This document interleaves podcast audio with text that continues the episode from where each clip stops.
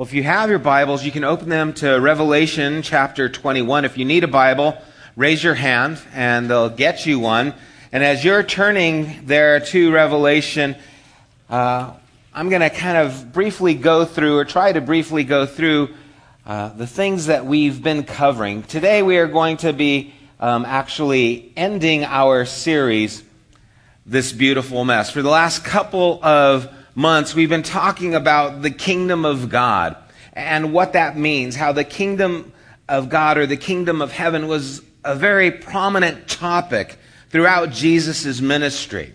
It's something he referred to time and time again, and yet it's something that many times we have some vague ideas of what it means. If you were to ask someone, what is the kingdom of God? A lot of people would be at a loss to give any kind of clarity to it. Well, it's something that's going to happen someday in the future. But as we've seen and we've gone through this series, that the kingdom of God is not just something that's off in the distant future, it is something that is taking place right now. And, and I just want to real quickly run through what it is that the kingdom of God has, is, and, and how it affects our lives, because it's an important thing to understand that we have a place in the kingdom of God, that we are a part of what is taking place. That we're not just sitting back waiting someday the kingdom of God is going to come and we'll be ready because we were here eating donuts and, and in Bible study. We are participating and practicing the presence of God's kingdom here and now. Jesus said, the time has come.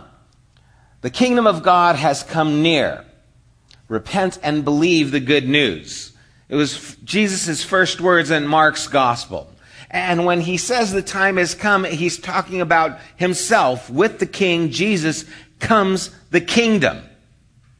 And so make no mistake about it, the kingdom of God was present because the king was present. It was showing up. It was near, he said, not somewhere in a distant future. It was taking place. In fact, at one time when Jesus was having a dialogue with a, a man and he gave this declaration, what is the great commandment? It was to love the Lord your God with all your heart, soul, and strength and love your neighbor as yourself. And as this man reaffirmed the words of Jesus, Jesus said to him, when Jesus saw that he'd answered wisely, he said to him, You're not far from the kingdom of God.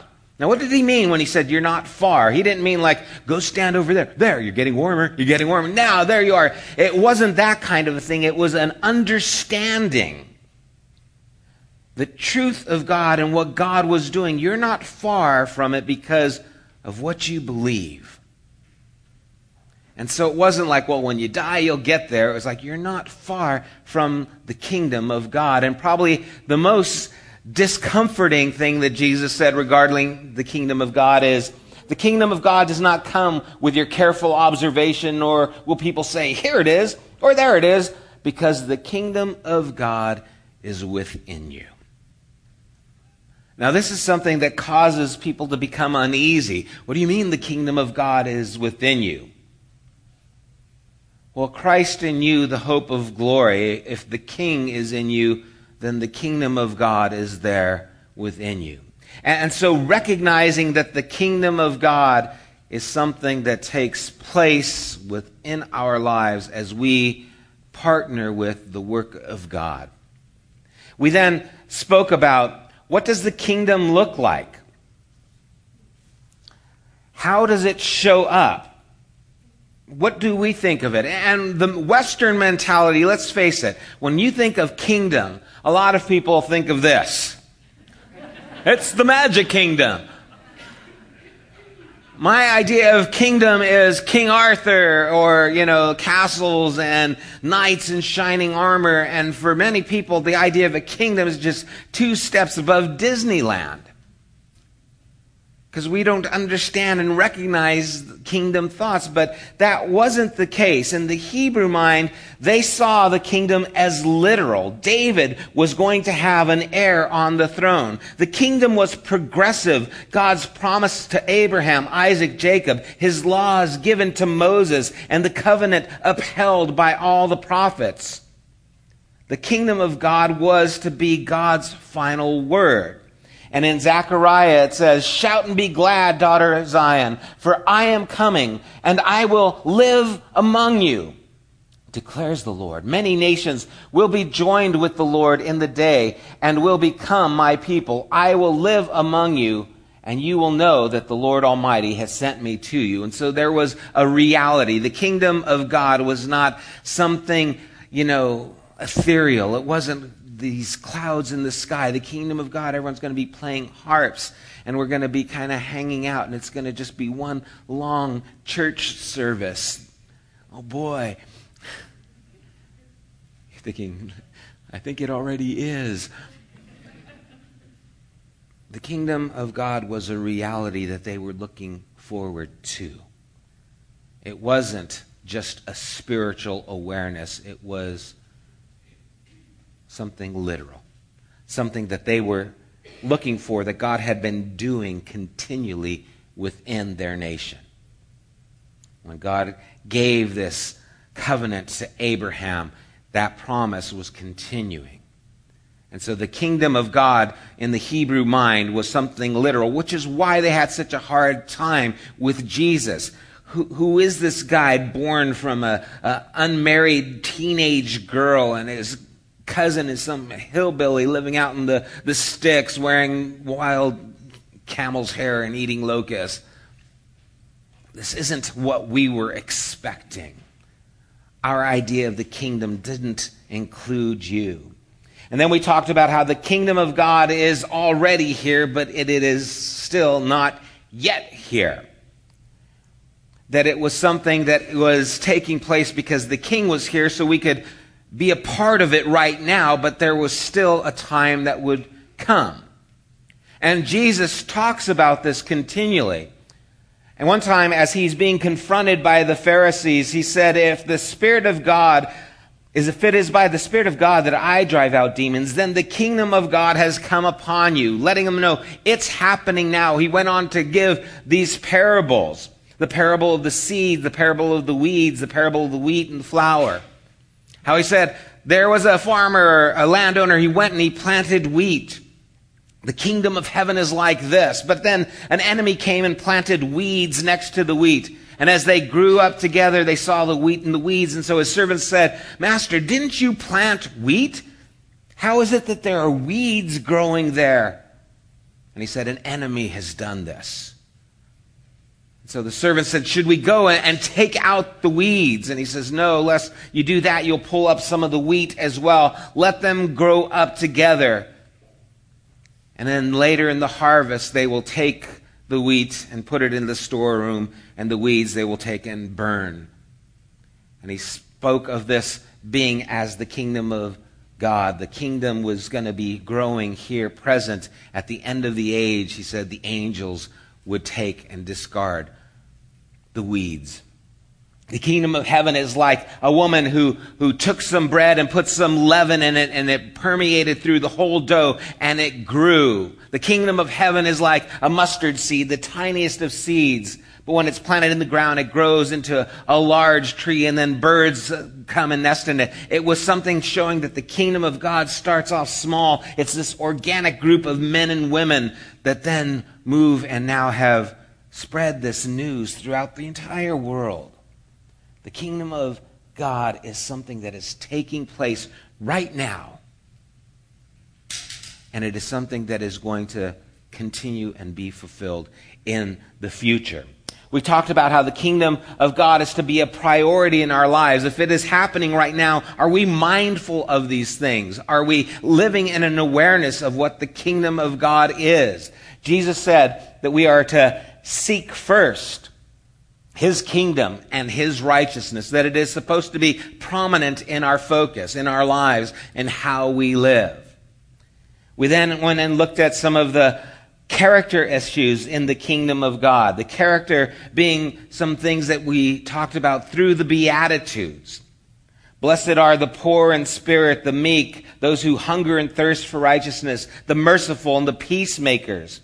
In fact, Jesus said that those who were peacemakers would be called the children of God, the sons and daughters of God, that if you are a peacemaker, it is God's DNA that shows up in our lives, and that this was supposed to be the character of those who belong to the kingdom, and how this was supposed to be our character.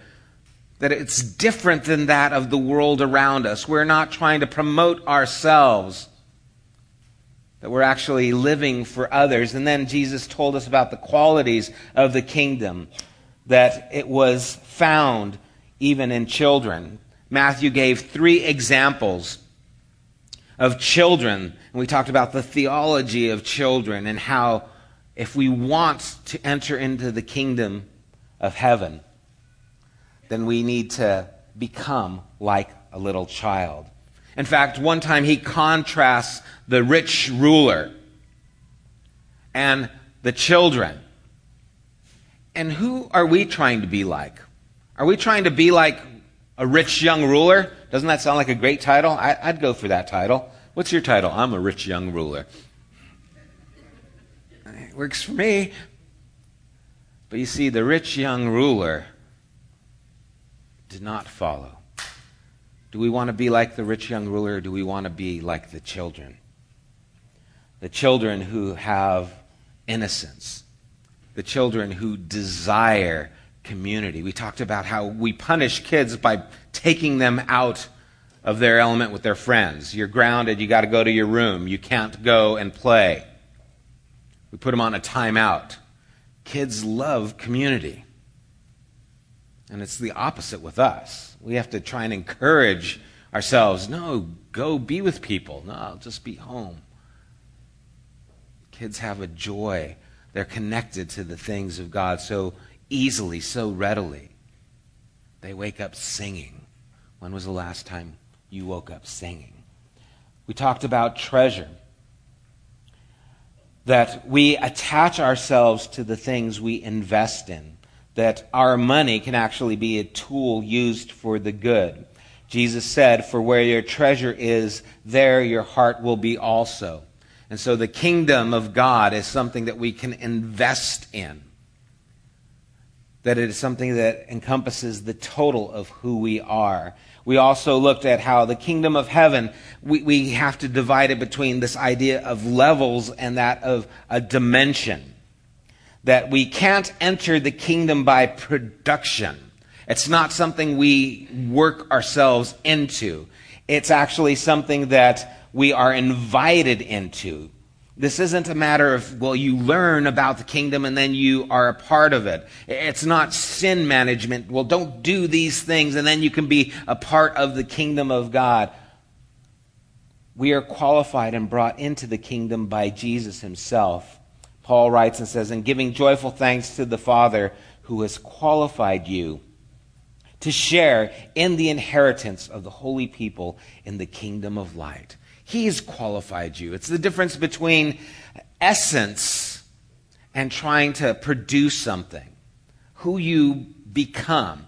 Many times we think, well, to, to be a follower of Jesus and to get to heaven, you need to just change your life and start doing different things. But it's not about changing the things that you do, it's about becoming someone completely different, a new creation. Paul calls it. It's like a caterpillar. A caterpillar doesn't just try harder to become a butterfly, it doesn't work that way. There's the whole process that takes place where he goes into the cocoon and then after emerges this metamorphosis, this change, and all of a sudden it doesn't look anything like what it was. Same thing has to happen to us. We are saved by His grace through faith, not of ourselves. It's not by what we do. And so we are brought into the kingdom by the King Himself through what He has done. And last week we talked about how we are the clearest sign to what the kingdom of God is. That in all of creation, nothing represents God like you or myself. We were alone created in his image. And so we are to be to the people around us a signpost to the kingdom. Jesus said, Let your light shine before others, that they may see your good deeds and glorify your Father in heaven. As the Father has sent me, Jesus said, I am sending you. But before we could go out, we talked about how we had to gather, that there was always a gathering, and how food was always a good thing with the gathering. But as we gather, then we are to encourage each other and to go out, to represent the kingdom of God. And so we see that the kingdom of God is something that's prominent in our lives. It's something that we should be mindful of. It's something that we should recognize that we are participants in. We're not building the kingdom, it's already there. With the king is the kingdom, but what we should do is be aware of our role in this work of God that is taking place right now. But one of the things that's important for us to understand, and I think helpful for us to keep in mind, is that there is going to be a time when the mess of this world that we live in finally ends. You know, we've entitled this this beautiful mess because in the middle of this dark world there are these rays of light that shine through. And it's good to recognize that the mess around us doesn't get the final answer. It's not the final word, that the kingdom of God, this new reality that's breaking through and changing things, is one day going to establish itself completely, entirely. That there is something that we are looking forward to. And so we want to have this picture of the kingdom of God and it's being fulfilled in our minds. We want to be able to hang it up in our thoughts and be able to say, okay, this is our hope. Someday the disease isn't going to, to ravage those that we love. Someday there is not going to be the car accidents, the cancer, the pain that someday those things are indeed going to end. And if you are a Christ follower, and what that means is you're someone who believes that He is the King, that you have put your faith and trust in Jesus and what He has done, His ransom for you.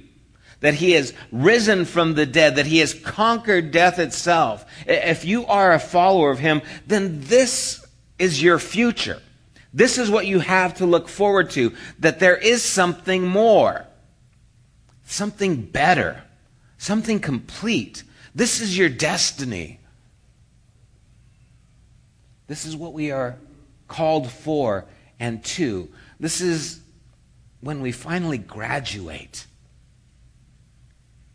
We get that diploma. We get to throw the hat up in the air. Say, yes! You guys remember when it is you graduated? How exciting it was? Hope so. I, I didn't. Um, no. I graduated. There's this feeling of, yes, it's accomplished. Well, the fulfillment of the kingdom of God, the end of this mess, is our graduation. And it's something that we could look forward to. But I, I we think very little of heaven because I think we're consumed with the world around us. And we have these strange thoughts of what heaven is. Heaven is floating around on clouds. It's kind of other world out in space somewhere. Or, or heaven is this just long church service that just goes on and on and on and there's no need to look at your watch because it ain't going to end anytime soon. like, how long is he going to be t- talking? It's been three years now. Oh my goodness. And so some people have this idea of, no, man, I you know, heaven's just, I, I don't get it. A lot of times, you know, guys who are leading in worship and song, they go, heaven's going to just be one eternal worship service. And you oh, are you leading? Because if that's the case, not you, Danny. but it's like, so we're just going to sing forever. And so some people find that, I don't find that appealing. I don't want to sing forever. It doesn't sound like a lot of fun. And I think we lose sight of this because, and it can become very disheartening because we have this kind of strange view of what heaven really is. And so in Revelation chapter 21, we get the end of the mess. And this is just a powerful and beautiful passage.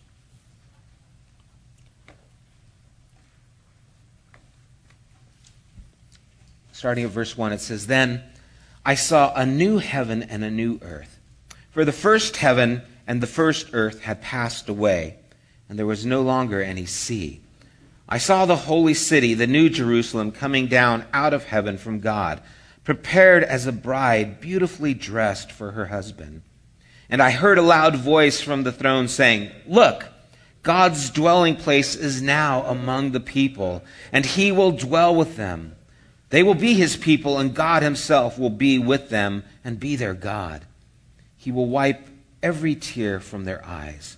There will be no more death, or mourning, or crying, or pain, for the old order of things has passed away. He who was seated on the throne said, I am making everything new. Then he said, Write this down, for these words are trustworthy and true. He said to me, it is done. I am the Alpha and the Omega, the beginning and the end. To the thirsty, I will give water without cost from the spring of the water of life. Those who are victorious will inherit all this, and I will be their God, and they will be my children. But the cowardly and unbelieving, the vile, the murderous, the sexually immoral, those who practice magic arts, the idolaters, and all liars. They will be consigned to the fiery lake of burning sulfur. This is the second death. A new heaven and a new earth. This doesn't mean that the earth is just going to blow up and explode. If I see scripture clearly, there isn't this kind of just boom, earth is gone and whoosh, there's a new one. Just like when we're spoken of as being new creatures in Christ, a new creation, we don't die and then come back. It's talking about this change, it's talking about redemption. Paul talks in Romans chapter 8 about the earth groaning, waiting for this redemption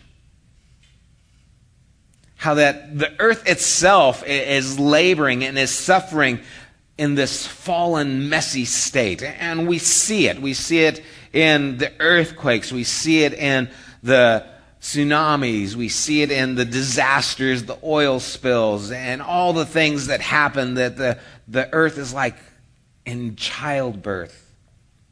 These labor pains waiting eagerly for this redemption. I don't think we realize how severe things have affected the world around us because of the fall. And we think that, okay, there is this sin that has come upon, you know, there was the Adam and there was the, the disobedience and now there's sin on the earth. And so now we have to, you know, come to this place where we're redeemed. But it's more than just us. It's affected everything around us.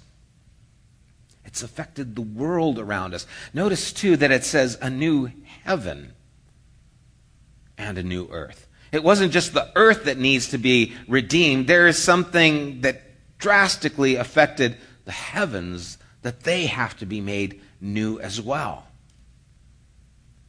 And so we're looking forward to this. And, and, the strange thing is to think that when you go to heaven, eventually what you're really going to be doing is being back on earth. That heaven isn't out in outer space somewhere. That we're not all going to wear Star Trek uniforms.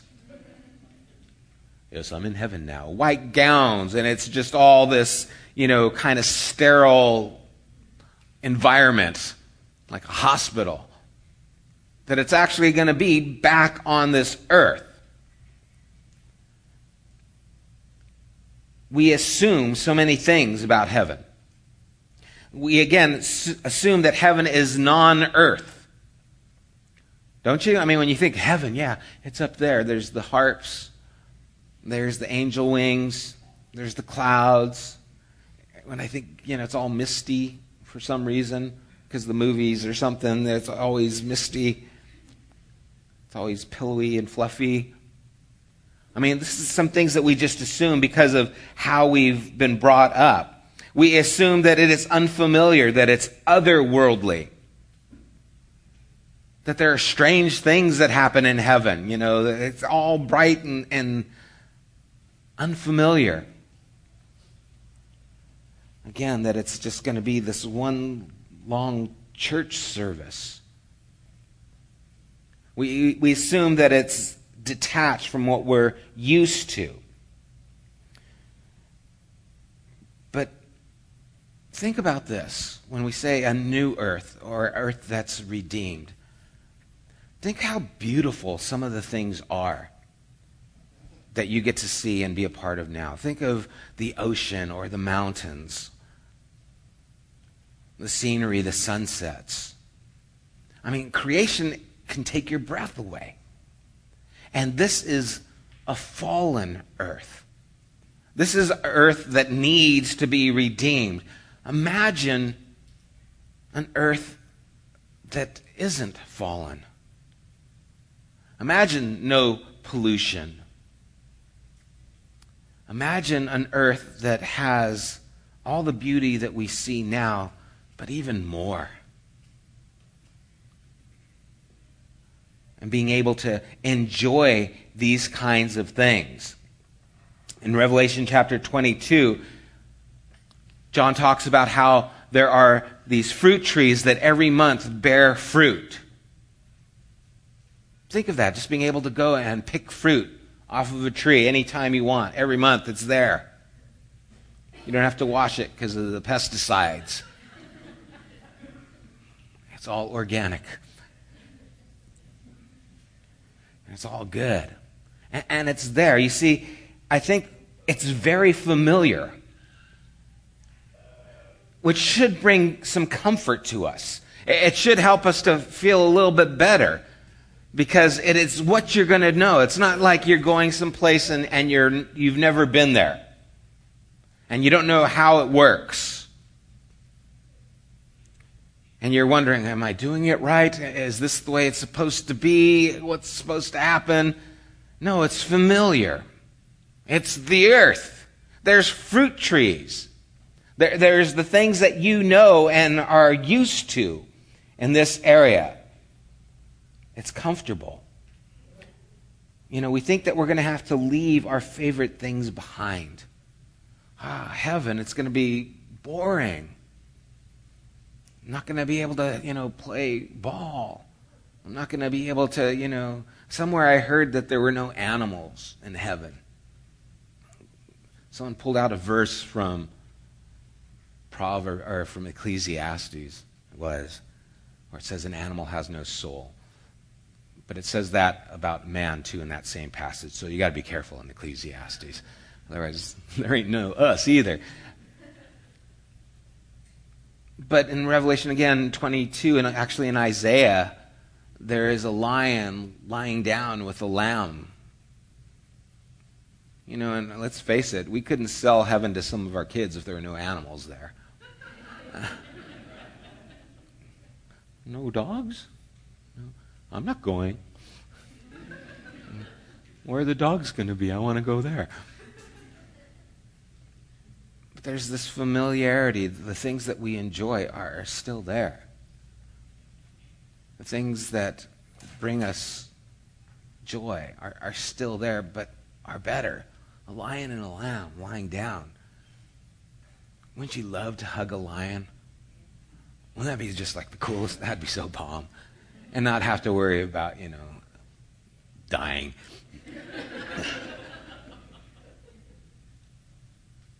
and so this, new heaven is something that we're familiar with, but so much better. So much better.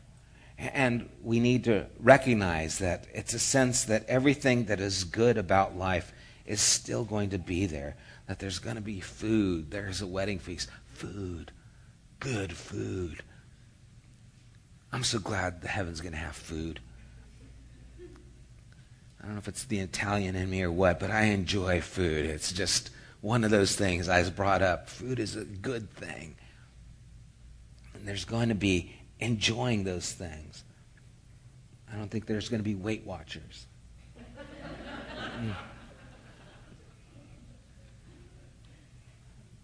And sometimes we think there's going to be no more desire. We're just going to be emotionless. We're not going to have any more desires in those things. But there's no indication that, that's going to, that we're going to lose any of those things that make us human. We're just going to be more fully human, that our desires are going to be under control and healthy and probably stronger than they actually are now, but just better. And so all these things are really things that we are already aware of, but they're just going to be healthy and whole and complete. This should be the picture that you have that you're looking forward to. This is, this is what we desire. And a lot of people think, well, man, you know, if heaven's so great, why don't, you know, you just want to die now? It's, everything's got to be in the right time. You know, a young girl, you know, a little five year old girl, she might be thinking of the day that she's going to be a bride. And she's looking forward to that day. But at five years old, you're looking forward to that day, but it's not now. The time will come when you will be the bride. And the same thing, heaven, well, it's not now. We can look forward to it just like that young girl. Someday I'm going to get married. But it's not today. We, we have this desire, but it'll be in the right time. We don't have to hurry. We don't have to rush to get there. It's just something that we can long for and know is waiting for us, that there is going to be that time. In verse 2, he talks about this new Jerusalem, the city of God. He says, I saw the holy city, the new Jerusalem, coming down out of heaven from God, prepared as a bride, beautifully dressed for her husband. And I heard a loud voice from the throne saying, Look, God's dwelling place is now among the people, and he will dwell with them. They will be his people, and God himself will be with them and be their God. This new city, there is actually going to be the city.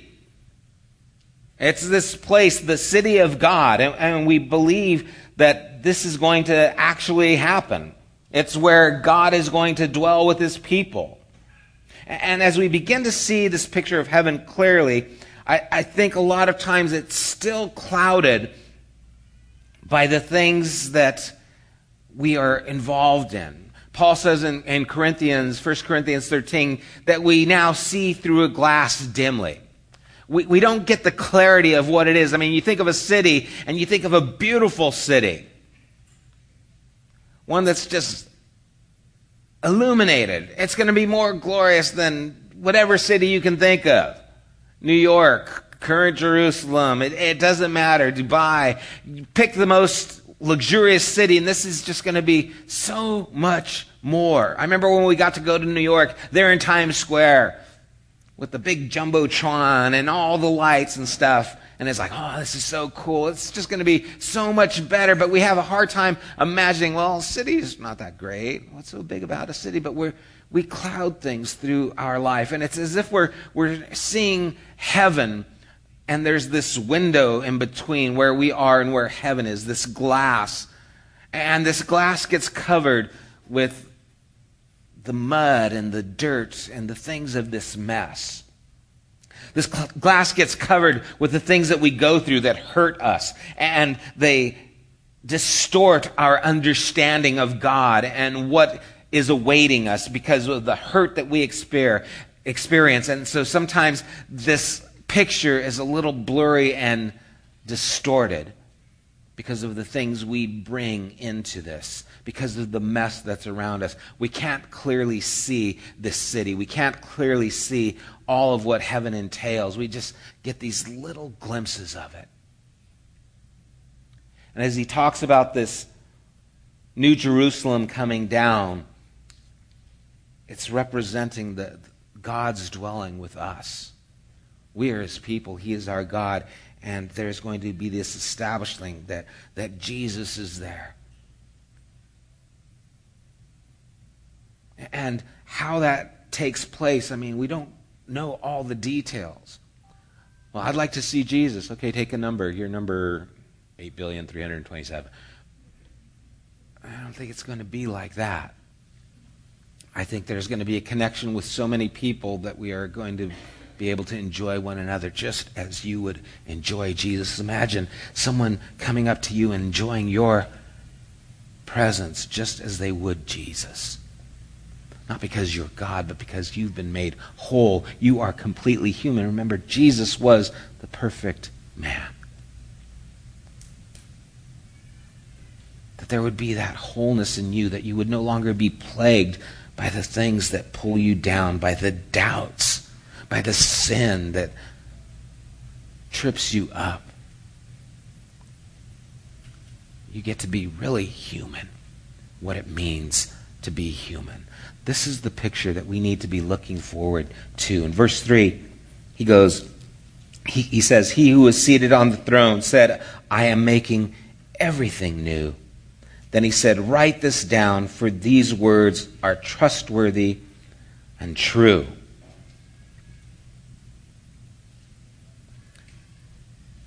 Sorry, that was verse 5. Verse 3. Got ahead of myself. Verse 4 He will wipe away every tear from their eyes. There will be no more death, no mourning or crying or pain, for the old order of things is passed away. This idea of the mess being over is challenging for us. It's hard to imagine, I think, for some of us. Because the wounds that we carry are so deep. because of the hurt that we've experienced. Scars our emotion, scars the way we think. Some of you have a hard time trusting God, and, and, and it seems like always fall back into this place. Well, why, why would God allow this to happen? How could these things happen if God is, is good? And we are tripped up by the things, and it's hard to imagine no more mourning, no more pain, no more crying. There's too much mud on the window that looks over to heaven, and so it's difficult for us to recognize, but we have to keep this understanding. These words are written so that we would have this hope that the mess doesn't get the final word, that God is going to redeem all things to himself. And sometimes we, we bring this blame throughout our lives to God because there's too much clouding the idea and the understanding, the reality that there's going to be a day when it's gone. I love C.S. C.S. Lewis's book, The Great Divorce, where he gives this bus journey, these people who are in this kind of purgatory place. And it's not a theological book, so don't get all bent out of shape. And he goes up to this heaven and as these beings start going into a deeper and closer proximity to heaven, they find that the ground is actually more solid. That it actually, the grass underneath their feet is so hard because it is real. And they start finding out that the life they've been living was the illusion. The day that comes when we realize that this old order of things isn't what lasts but this new order is. This awakening. God's answer is He's going to step into the mess. He, he, he doesn't clean it up like that. We want God to fix it. God, this mess, just get rid of it. And His answer is no, I'm going to step into the mess. I'm going to become one of you. I'm going to suffer with you and for you. I'm going to redeem you by my death and my suffering. I'm going to conquer death itself in the resurrection. This is how I'm going to clean up this mess. And I'm going to give you guidance and hope with the promise that came with my resurrection that this mess will be defeated. And in verse 4, we see the mess is over. Can you understand that? Do you long for that? Because that's your future. If you are a Christ follower, this is your destiny. This is your future. And so you can be like that young girl looking forward to that wedding day. This is what's going to happen. This is what my wedding day will look like. There will be no more pain, no more tears, no more mourning, no more crying. He makes everything new. He, he, gives this promise in verse 6 of this restoration. He said to me, It is done. I am Alpha and Omega, the beginning and the end. To the thirsty, I will give water without cost from the spring of the water of life. I love that. To the thirsty. Are you thirsty? Are you thirsty for this? It's like our souls are longing for what he's speaking of here. We desire this completion. We desire this wholeness. We, we want this. We are trying to find it, but we are looking in the wrong place. God has to bring it about. And so we are signposts that it's coming. It's not yet, but it's coming. And we are the signposts right here, right now. And one day he's going to quench that thirst with water from the living water of life. Those who are victorious will inherit all this, and I will be their God, and they will be my children. And then he moves to this place. It's like, this is nice, but then he adds this other verse, but the cowardly, the unbelieving, the vile, the murderous, the sexual immoral, those who practice magic arts, the idolaters, and the liars they will be consigned to the fiery lake of burning sulfur. This is the second death. Uh, couldn't we just end it on unicorns and rainbows, kind of a thing? But the reality is, for the mess to be cleaned up, there has to be justice, and there has to be judgment. And God is letting us know that there is going to be a making things right. That God is going to deal with all the evil and the wickedness that was done. That he isn't just going to whitewash. He's not just kind of just a real quick wipe down there, it's all better. That there has to be complete restoration, and that includes dealing with the wrong that has been done. And this is good news. I know it's a little frightening, these words, and it sounds so ominous, but Think about it. There is going to be a day when there is no more child that is molested. It's not going to happen. There's going to be a day when no more woman gets abused or beaten. There's going to be a day when there is no more injustice and people aren't used for someone else's purposes or selfish pleasure. There is going to be a day when God says, no more. It's done. That's a good thing. I'm looking forward to that day. That God is going to bring this justice, that He is going to clean this mess up, that God will settle all these debts. And so, this is the hope that we are looking forward to. And when you start thinking of the kingdom of God, recognize that this picture of what he has just painted in Revelation is our destination, and it's showing up through glimpses right now in you. That Christ in you, the hope of glory. What's the glory? The glory is just this when God will reign. When he will put these things behind. When he will give us this new earth and it's not some foreign spirit place, that it's got a body to it. A resurrection body has flesh and bone, like Jesus did. We don't know all of the things that it can do, but we know that it's something familiar. And so we're not looking to go up in the sky somewhere to some magic land where we are like little angels. We're looking for the fulfillment of what this world was supposed to be. More importantly, the fulfillment of what you and I were supposed to be. And we're moving forward in this direction. And we are participating in the kingdom of God right now, looking forward to what it will be, with the hope that this is what God has for those who love Him and who are called for His purposes. Let's pray.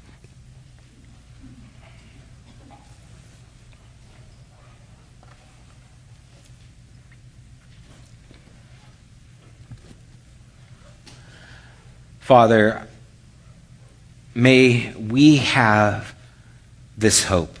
May our souls be encouraged that you have not left us here for so many years and we just have to continually struggle. That this life in you isn't just a continuation of one test after another, after another, after another, with no graduation. That there is a time when we will move on, that there will be a new heaven, a new earth, when these old things will be done with, when the mess that we live in will be cleaned up, when we will be cleaned up, when we will not be burdened and held down by our sin. When we won't be constrained by the wickedness around us, when the suffering will stop, when you will make all things new, when you will literally dwell with us, will be our God, we will be your people. And God, as we look at this hope and keep this picture on our wall and glance at it now and then, may we recognize that that picture, that wholeness, is something that is progressing today, right now. That you are using us to bring this picture into focus. That you have invited us to be a part of your work. And until that day comes, God, may we continue to have hope. May we have the character and qualities that you spoke about. May we allow you to be the priority in our lives. May we use our lives to further this work and what you're doing. May you use us to bring about this kingdom understanding when you will one day establish yourself completely. The new heaven, a new earth. Lord, we look forward to that day, and until that time, may we be good representatives, ambassadors to you. May our lives be a signpost to the kingdom of God. We pray and ask this in Jesus' name. Amen.